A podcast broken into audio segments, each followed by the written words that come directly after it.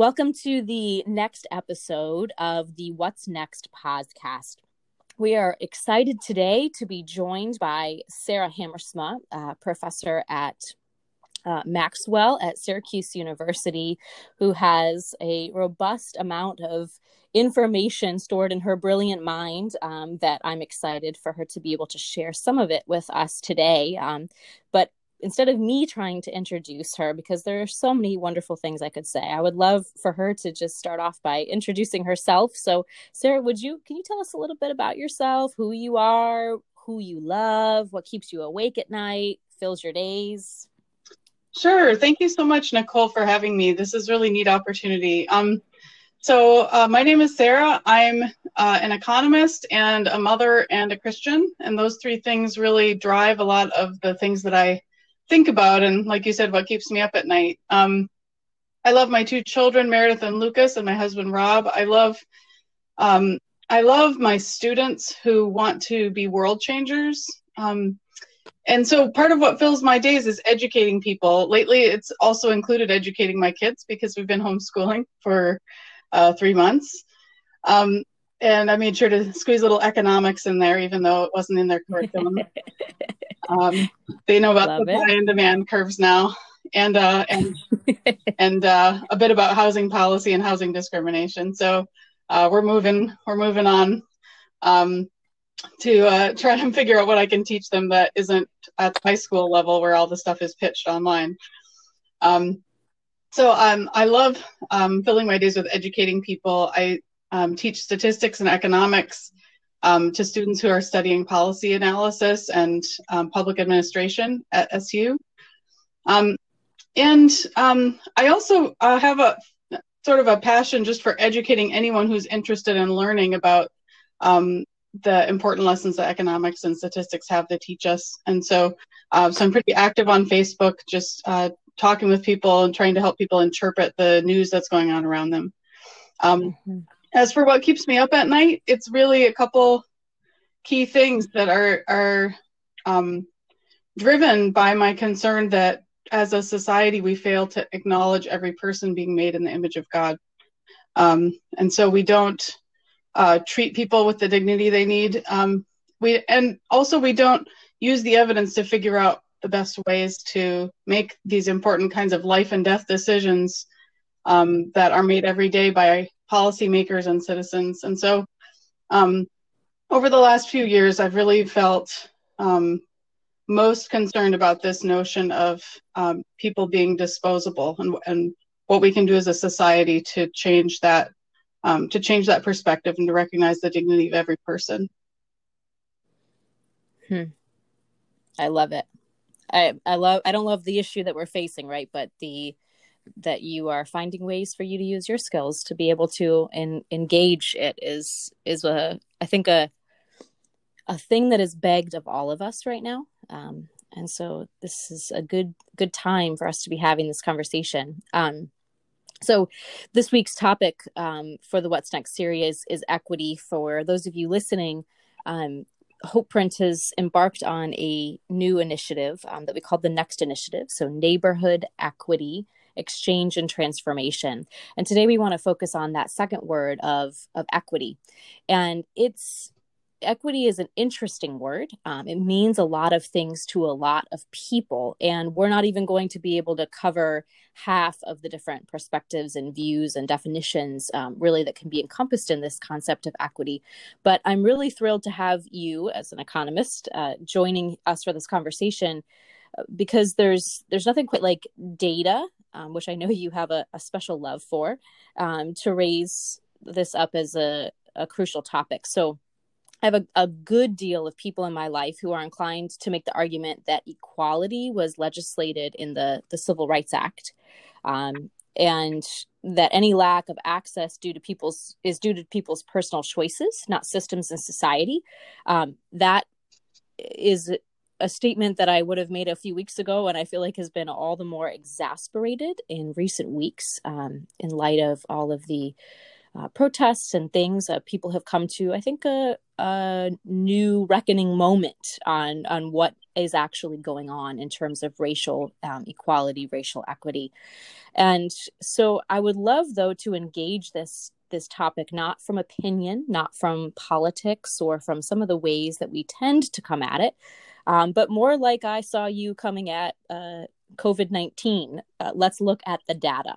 So, can you speak to this? Uh, is this belief like of of what it looks like um, for people's the lack of access being tied to people's personal choices and not systems in society right that belief is that backed up by data what does the data say on that question well i think the data are actually pretty clear on the question and that is um, while any any cases could uh, result from human choices, there are just lots and lots of systemic issues that are not even close to generating equality even today. Um, the Civil Rights Act was very, very important. It did help. It helped a lot.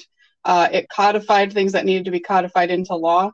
Uh, and um, and there's research done using using the data to suggest that there were immediate after effects of the Civil Rights Act that were really important. And so um, uh, there have been people who've thought the Civil Rights Act was a little bit more like just a formality for how society was changing anyway. And, and there's evidence that's not really true. The Civil Rights Act was crucial. Hmm. Um, but what else we've le- learned over time is uh, the Civil Rights Act, while it set things up legally, did not set things up socially. And so um, hmm. there still needed to be profound change. And in fact, implementing that change is almost impossible to enforce. And so, um, so there were creative ways um, to um, continue in acts of discrimination. Um, I've just recently um, showed my children something about redlining so they would understand something about redlining. This was a, a system by which yeah. Black people were systematically excluded from being able to borrow money or were charged exorbitant interest rates to borrow money to buy homes. Um, and this ability to build wealth through home ownership really was um, was stunted for a whole population of people for decades and decades. Uh, and so, even if one believes that today there is absolutely no discrimination in lending, it is still the case that there is tremendous inequities in wealth based on what has happened in the past. Now, that said, there actually is evidence that there is still discrimination in lending. And so, the data mm-hmm. also say that if you run an experiment where you uh, bring two people with the same credit score and the same uh, financial record to a bank to look for a mortgage, and you put a black name on one application and a white name on another application, that they are not treated the same way. Um, this is also true in employment. Um, there's evidence of this in the United States. There's also evidence of this in France. Um, I think the French case is really interesting because in that case, uh, rather than black and white names, uh, they look at native French names versus Algerian names. Um, hmm. And uh, France is an interesting country because they are so uh, quote unquote colorblind that they do not have anti discrimination law. Uh, and in fact, their, hmm. their census doesn't collect people's race uh, because they have decided that they will be a race free society. Unfortunately, their society isn't race free uh, in the sense of discrimination. And so um, these employment issues come up everywhere. Um, and uh, one of my colleagues at SU uh, did a study based on um, racial profiling in um, in um, oh, what is racial profiling um, in pulling people over when they're driving. Mm. And uh, so there's there's been lots of uh, questions about how to understand crime data, and unfortunately, that's not really my area of expertise. But one of my colleagues um, came up with a brilliant idea, which was to actually um, to look at uh, the number of people pulled over, uh, both black people and white people pulled over, and to correlate that with whether their skin tone would have been visible at the time that they were pulled over. And so um, there was mm-hmm. an initial study on this just based on sunset and like when was light out when it was dark out. Um, because you can't racial profile if you can't see someone uh, look at mm-hmm. the difference um, during the day and during uh, the night. Um, but what he did was a step further. He actually uh, this is the miracle of data. He actually got data on all the street lights and where they are and documented those kind of cross tabulated those with where all the traffic stops were uh, and was able to clearly demonstrate that in the city of Syracuse, uh, a black person is 15% more likely to be pulled over when their race is visible than when not, uh, compared to a white person. Um, hmm. So there is there is uh, in housing, in um, in policing, and in employment, there is a demonstrated continued existence of uh, racial issues, um, and and those are those are ongoing and build on top of the lack of wealth and security that was really founded uh, in our in our origins as a country and, and have never been rectified. Mm-hmm. Absolutely. I um, a couple of weeks ago we had a podcast uh, on implicit bias and how beliefs take root in our subconscious and how much that ends up driving um, a lot of our decisions. So uh, many many of us might think, oh, "I'm not racist," um, and yet there is so much rooted in the subconscious that causes decisions to be made um, and uh, it, it, drives it, the data just helps bring it i think to the light in in a really powerful way so mm-hmm. what story does that data tell about access to basic human needs well i think um I, I think the starting point has to be this notion that because there's a lack of wealth that was um, founded on a racist foundation, um, a lack of wealth mm-hmm. among minorities in the United States, that people are not set up uh, to have a cushion to handle um, the sort of normal ebb and flow of life events um, where you might need to just have a little bit of money put away. And I think um, we'll talk a little about COVID later, but um, COVID is a great mm-hmm. example in the sense that uh, one of the reasons a lot of schools were hesitant about closing for COVID was because no one was sure how the kids would get fed. Um, we're in a situation where whole populations of people don't have resources to be able to feed their children, um, and this this comes out of not just issues of a lack of employment, but just a lack of wealth, a lack of ability to save um, because wages are low or because work is intermittent. Um, and because uh, rent is out of one's own control um, with, without an option for home ownership. Um, one's at the mercy of how the rental market happens to work uh, where they live. Mm-hmm. Um, and so there's just really a lack of a cushion. Um, I highly recommend, I bet a lot of your listeners have read it, but I highly recommend the book Evicted to think more about the housing piece of all this. Um, mm-hmm. That to mm-hmm. me was really um, eye opening, not actually for the policy recommendations. So, as a policy person, I actually found those to be a little heavy handed at the end of the book. Um, hmm. I think the policy is complicated. Of course, um, if your main thing is housing, you're going to say the government should just make sure everybody has housing, and, and that would be really cool.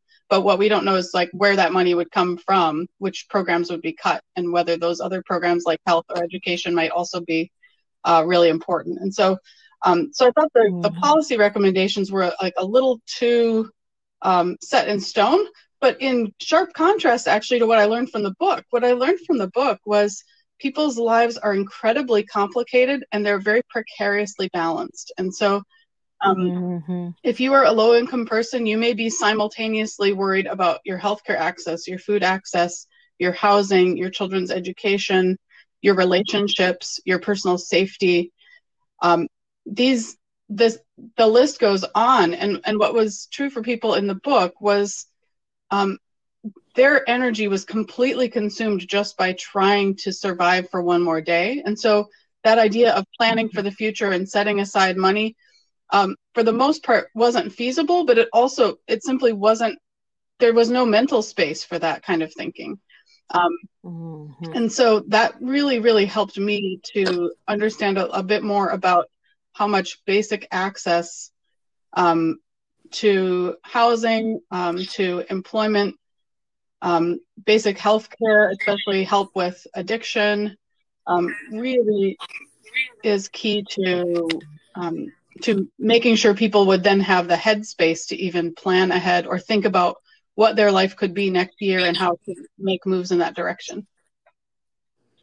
Right. So that circling back to what one of the things that you said there at the very beginning was that people have disparities of the wealth that they're starting with and then that plays a role in in their access to wealth ongoing, right? Um, exactly. Now, yeah. I know that some people that are listening will be inclined to say, well, my great great grandfather came with just the clothes on his back and a bag he could hold in his hand, uh, for example. Yeah. Um, but he, to use a colloquial term, pulled himself up by his bootstraps, and we made it to where we are today through hard work. I, I know this isn't one of the questions we discussed, but I was just wondering if you could speak to that particular narrative in what you just said. What what might be playing a role in in that being at least theoretically the narrative of some but not of others um, I think that's uh, yeah, it's a really common narrative and an interesting one. And I and I wouldn't want to disparage the hard work of any person's ancestry and um, and the um, the way that they uh, left their home and family where they were from and began a new life somewhere. Um, it's it's really hard and it's amazing when people are able to do that. Um, I think where I would caution is just uh, the expectation that that's actually possible for everyone. Um, some of the key issues, of course, are uh, that most Black people in America, their uh, ancestors were not immigrants who chose to come to the new world to start a new, fresh life together. Um, they were kidnapped and enslaved. And so to start there as the immigration story, it's hard to imagine um, easily shifting that story into something that sounds like the pull yourself up by your bootstraps story when uh, one was actually kidnapped and owned by someone. Um, mm-hmm. And the the ongoing issues with housing have really um, prevented those um, those strides to be made at the level that they could be even now. Um, another note is uh, is education. So education is also sort of uh, thought of as the great equalizer. It's the thing that can get you somewhere new, get you somewhere um, um, ahead of where your last generation was. And education is very difficult uh, to argue it as a, as a matter of equal access right now. Uh, so if, if we think about higher education, it, it's expensive. There are ways to get help with it, and people do. Um, but for certain, higher education is much more available to people who already had means beforehand. Um, but even more concerning to me, honestly, is K through 12 education, and that is um, there's simply not uh, equal access in terms of quality. Every child has a school that they're assigned to, but some of those schools are dangerous. Some of them, the teachers aren't really able to teach at grade level because all the children are um, behind, um, are unable to focus because of trauma going on in their lives because of hunger. Uh, and so th- there are so many inequities that come through the school system. And then pile onto that the notion that uh, their parents or grandparents were openly discriminated against for their access to higher education. And and you can simply see there that the usual strategy, the ladder that was supposed to be there, just simply didn't have any rungs. They were not available. Um, one other note that I think might be of interest to um, your listeners, especially um, as people interested in Hope Print, um, is a lot of immigrants today are in a different situation than immigrants some time ago to the United States because they're actually continuing to be responsible for their family back home. Um, I read, mm-hmm. I read a really interesting piece years ago that was kind of comparing uh, just a, a, a, sort of a story piece, but a current a current immigrant to an immigrant from say 50 years ago from Europe, um, and the immigrant from 50 years ago from Europe was essentially, you know, sent off like we want you to have a better life and we think there are great opportunities in America. And that person came to America and uh, and they were very successful. But this was partly because they um, they had themselves to support and maybe their immediate family. Um, but today, a lot of immigration happens because the needs are so severe and the opportunities so much better here that one person is sent and and it's the expectation that that person will be able to not just support themselves and start a new life but also take care of those that they've left behind essentially that that they're the representative from a larger group of people and they're responsible for the care of all of those people. Uh, and mm-hmm. so, um, so a lot of uh, a lot of times one might look and think that a person earns enough money that they should be able to make a better living or have a better lifestyle than they do and it's confusing to us but, but we mm-hmm. don't realize how much money they're sending away.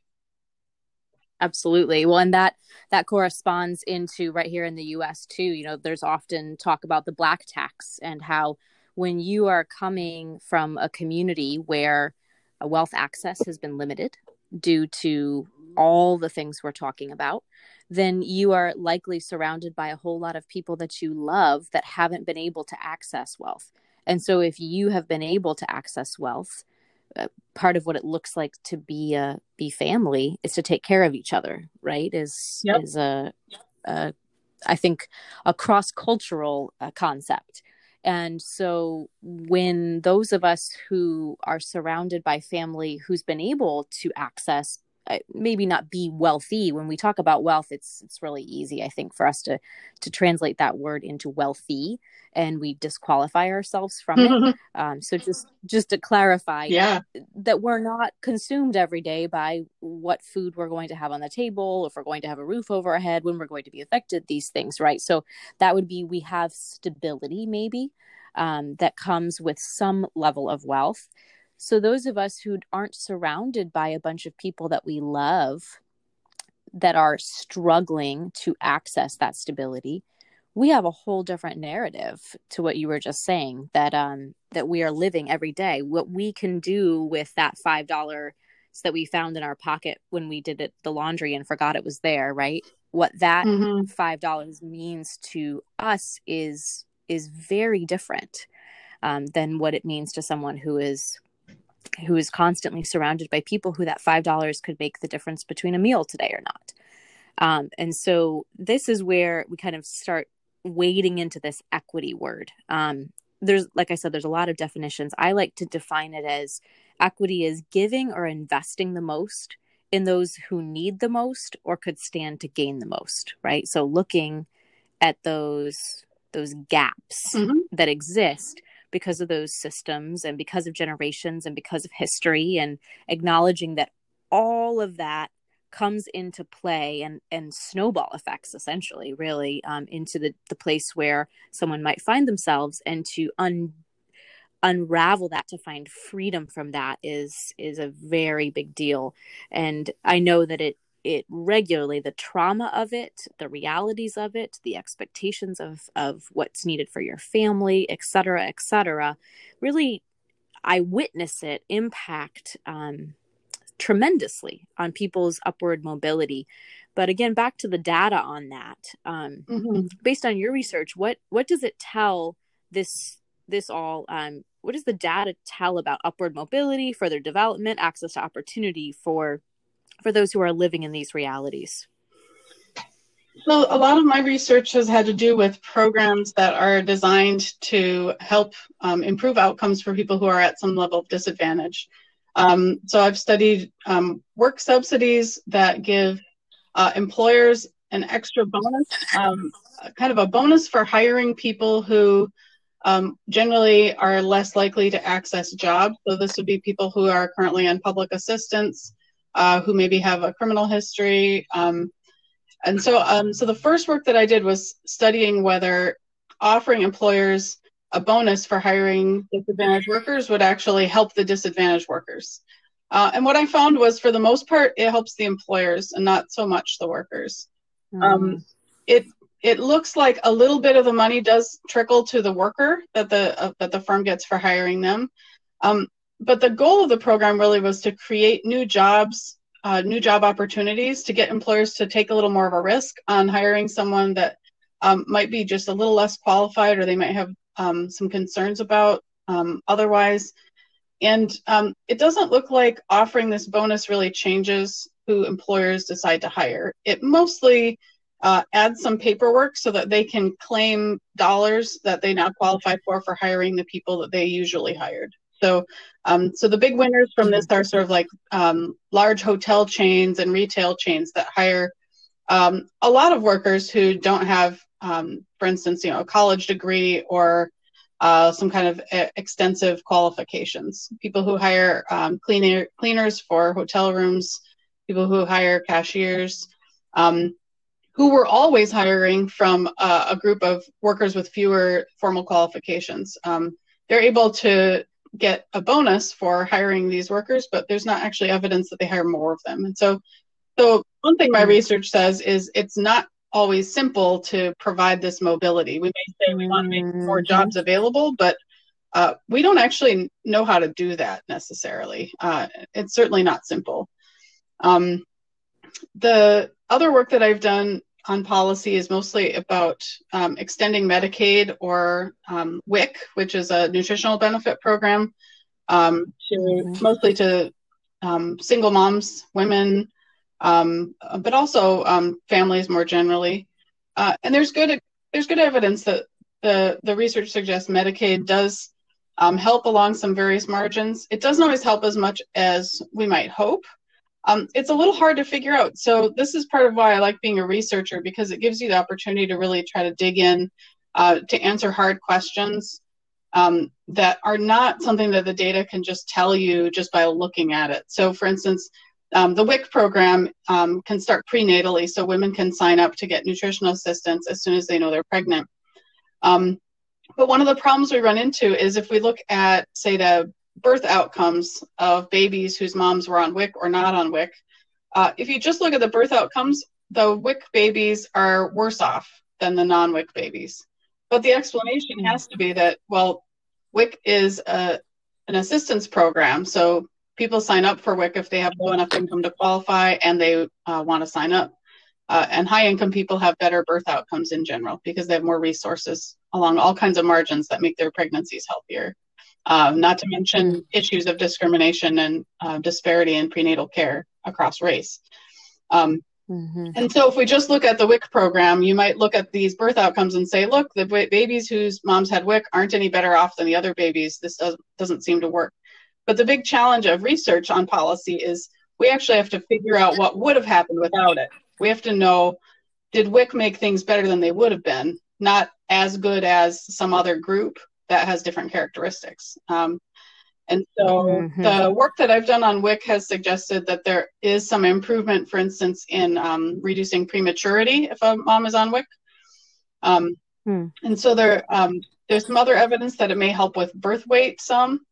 Um, and all of this is um, using clever sorts of strategies. So a lot of the research, not mine, tries to use things like um, examining the difference in birth weights between a mother's various children, if some of them were um, covered under WIC and some were not, to try to figure out if the babies that hmm. received the WIC while they were in utero are better off.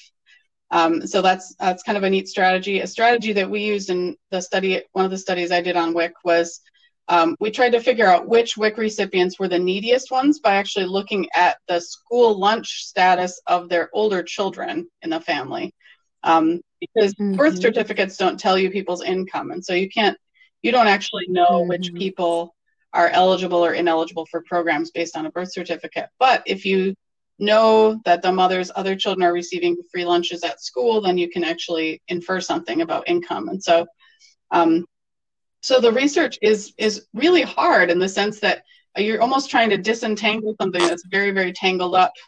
Um, there are lots and lots of reasons that uh, poor women have worse health outcomes um, for their babies, and we're trying to figure out whether this one program happens to make a difference.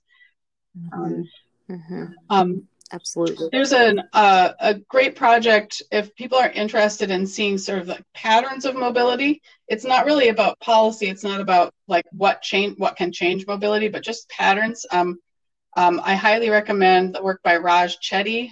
Um, his um, his work at Stanford. He's got a um, whole website dedicated to um, laying out this um, opportunity project that they're working on uh, and just documenting. The New York Times did a great write up of it. Uh, and actually, I saw Raj give a talk and he imported some of the visual graphics from the New York Times instead of his own slides because they were better. Um, so if, if you uh, look in the New York Times for their summaries of Raj Chetty's project, um, this is just a really neat project. He graduated with his PhD uh, the year before me. He's several years younger than me, um, and uh, he's always been known to be a prodigy. In fact, my my advisor was uh, at the time I was graduating was figuring out whether to nominate me for some um, some dissertation award at, at one of our professional organizations, and uh, he told me he needed to check first to make sure that Raj Chetty had already gotten it because if he hadn't, like depending on the depending on the timing of, of when he when he got his degree, if he was going to be in the pool, I shouldn't even bother. So that was a great vote of confidence from my advisor. Um, but that's just to say people knew Raj Chetty was something when he was like 24. Yes. Um, I think he was maybe mm-hmm. 24 or 25 when he finished his PhD. Um, uh, he has done this really interesting work.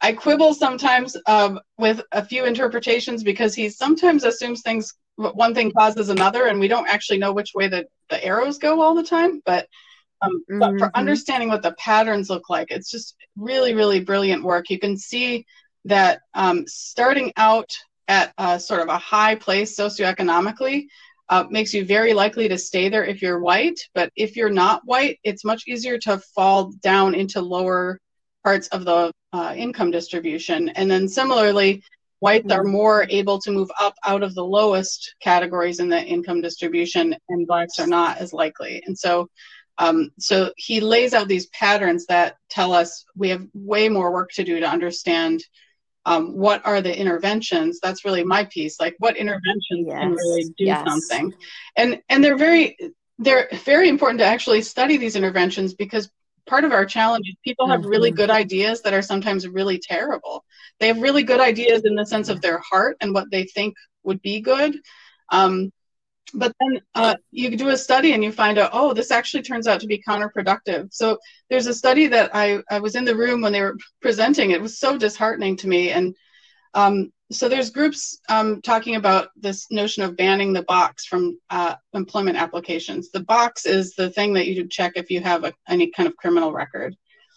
Um, mm-hmm. And so there's this real strong concern, of course, that like having a box there um, and people having to check a box um, could be really harmful uh, to people trying to look for jobs. Um, and so they uh, they did a study where they took the box away and they looked at what happened to the hiring patterns.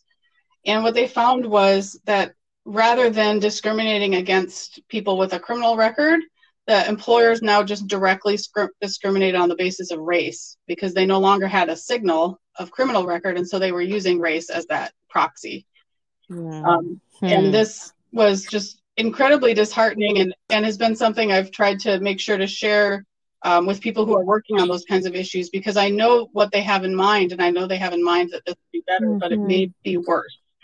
Uh, and mm-hmm. so um, and so having that data and that evidence is just really crucial. Um, I have p- former students who work in um, city governments and in reform organizations and in non-government organizations. And I love the idea that I am still in touch with so many of them, mostly via Facebook. Uh, but they they describe what they're working on, and I can actually point them to where the studies are being done on the things that they're working on. And um, Ban the Box was mm. one of those, and I think um, you know, there are there are some of these um, some of these really well intentioned things.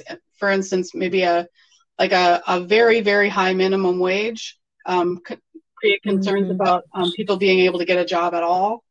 Um, and and um, and so we can we can make missteps when we try to advocate for policy in our communities if we don't know what the unintended consequences would be. So I, I really feel like that's a big piece of what I try to bring to the table is um, knowing enough about what the research suggests to be able to make sure we don't make those kinds of mistakes. Absolutely. I, I it just is such a reminder of how complex this issue of equity is and how it couldn't just be uh, a civil rights act got put in place and suddenly we all just adopted a certain mentality which first of all didn't happen right? Yeah. Um, it can't just be yeah. one law. It can't be one choice. It can't be one program. None of those things really can get at the complexities that are at play whether it's the subconscious as you referred to in the the racial discrimination when the box got removed or um, i can think of a number of other other places where money that people believe is getting invested in the community um, ultimately gets caught kind of in the net of of uh, well intentions yeah. right whether it be a nonprofit whether it be a government program and by the time you do all the staffing and all the paperwork uh, oftentimes the amount of resources that actually get to the person and the ability of those resources to truly create equity um, and, and then therefore access um, is is incredibly limited, which is very disheartening. But I also hear in what you're saying, we must persist um, to to do the work of research, to do the work of testing, to do the work of of trying and dreaming and going back to the drawing board again and again until we until we find what what roads and it will it will almost assuredly be many roads that need to come together and converge and work in, in parallel to each other to address things. And i think there's no no greater thing that pointed that out than covid-19 I, I know that you've spent a lot of time you referred to it with your kids uh, helping them to understand supply and demand. I know that on social media you were keeping us all abreast with all of your graphs regarding that data. Um, what what do you think are some of the lessons that we learn from what we witness, what we are witnessing, because it's not over um, in COVID 19?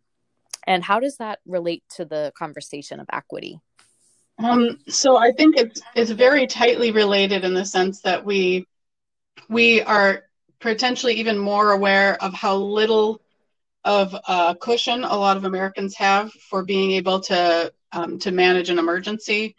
Um, these are these are not surprises in terms of data. We know people have very little savings in a lot of cases. Even people with, um, even people who have high enough incomes. Um, we've got such a consumerist culture and a sort of um, the old keeping up with the Joneses. There's just there's if there's more money going out than coming in, it doesn't really matter how much came in, right? Um, so so both high right. income and low income people have this problem um, that there's just not uh, there's not a cushion there ready for them. Um, so one one of the issues I think is just that this comes back to um, what can we do to improve um, wealth as a basic insurance uh, sort of aspect for any family. What what can we do to make sure a family has something to draw on in an emergency? Um, and so that certainly affects um, low income people disproportionately, but it affects everyone in some ways.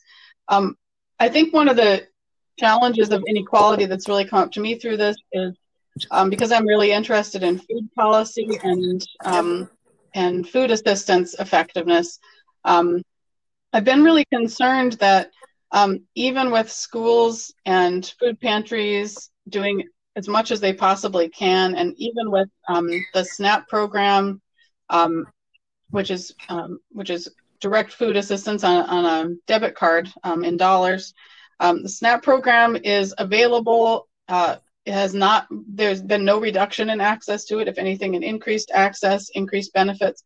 Uh, that even in light of all of that, we have had tremendous trouble keeping everyone from being hungry in this country. And, um, and so I'm really troubled by that and mm-hmm. continuing to try to understand um, really what the mechanisms are that have prevented people from accessing food. Um, it would be easy to say, and some people already have said, that the problem is SNAP is not generous enough. But I don't think it's quite as simple as that. Um, uh, part mm-hmm. of the mm-hmm. reason that I don't think so is because the issues of access to food also include things like transportation. And so a person may have money, but not a way to get to food. Um, and in COVID 19, we've also just had this issue of actually lack of availability of certain kinds of food. Um, Mm-hmm. I haven't seen if, if anyone's actually started a study, but early on in the in the pandemic, um, someone on Facebook reminded a lot of us helpfully to not purchase food that has a WIC label on it. Um, so the WIC program is a nutrition assistance program that is literally vouchers for specific food items. So if a person is receiving WIC and they go in the store and they're mm. just those items are not right. there, they can't get a substitute. Yes. There isn't anything else. Um, mm-hmm. And so that aspect of the WIC program, I think, um, could be revisited. Um, the upside of the WIC program is it tries to be a nutrition program, and so it really is serious about like what's contained in the food basket, they would call it, hmm. um, like what's included. That it's that it's not something where uh, you get to choose whatever you want, like SNAP. because it's really designed for um, like there's a prenatal WIC uh, market basket that is like the things that you should be eating to have a healthy pregnancy. Um, and so we run into that sort of ongoing challenge of how do you make a program that meets its real goals um, but does not box people in.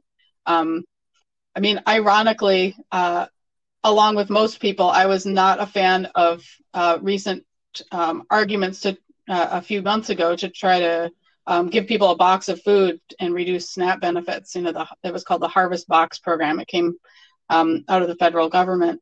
Um, it didn't. It didn't pass. It, it, they tried to put it in the farm bill, and it didn't pass. Uh, there, but there was this huge concern of this sort of like stigma and lack of agency that you're uh, giving people by giving them a box mm-hmm. of food. Um, what I felt was ironic was I, I wished there were boxes of food right now in this sense because there are so many people who just seem, seemingly don't have access um, to food despite the best efforts I think of everyone trying to make sure that there's some food access. And so, mm-hmm. Um, so I don't know what it might look like for there to be some kind of baseline way of maintaining food access in a time like this. This is just unprecedented, so it's it's hard to know. Um, one of the other equity issues that I really see um, as an ongoing thing is that the occupational distribution of people across uh, different kinds of jobs varies a lot by socioeconomic status. Of course, somewhat just mechanically, it would have to. Um, if you work in an industry that doesn't pay well, the people in that industry have less money. Um, but these these are also distributed very differently by race. Um, and I'm sure that you saw these. Uh, there was a photographer some time ago who did some photography where they just changed the typical race of people in occupations and took pictures to show us how unusual it would be. And so there was a picture, the one I remember, it was a picture of a bunch of Asian women getting pedicures from white women in a, a shop. Yes. Um, and this sort of mm-hmm. that you may not realize what is really going on until you see the the con- counter of that and realize, oh yeah, that's mm-hmm. that's an unusual thing for me to see. Um, so what is it that I'm usually seeing? Um, we know that, for instance, salons were uh, a huge uh, victim of COVID-19, um, which means a lot of uh, low-income Asian refugees are affected more so than other people in the population. Um, the New York Times recently put out a piece on Asian unemployment. It's jumped way more than all the other ethnic groups. Um, and there's mm-hmm. um, sort of ongoing questions about like which which Asians, and the, the article lays out the obvious fact that there are a wide variety of education levels and ethnic origins of people who are who are classified as Asian in our racial classification system. And so um, understanding the importance of understanding national origin and educational background and how these have played into the occupational distribution. Um, in one sense, uh, some of the workers in these um, sort of um, jobs that are available to people with less education are in essential um, worker sort of contexts, like grocery stores. And so some of those jobs have actually been more mm-hmm. secure than some other kinds of jobs. But um, but in large part, there are people who've been laid off who uh, may have trouble being able to come back from this kind of um, this kind of long absence from work um, and under the health conditions we're under, it's hard to know how nail salons um, will have to change the way they operate. Um, mm-hmm. And nails are a classic example of something that if the if the prices aren't low enough, uh, people can do it themselves, and so the prices have to be low enough for people to still buy this as an, a service from someone else. Um, but if it's expensive to provide the service, um, to create the, the um, needed infrastructure at the salon, for instance, to keep the social distance, uh, it may be too expensive on the supply side for the employer to keep things going. Uh, and so, um, so I'm really concerned looking forward um, about these kinds of jobs where um, people just may not be able to ever go back to the kind of work that they were doing. Mm-hmm.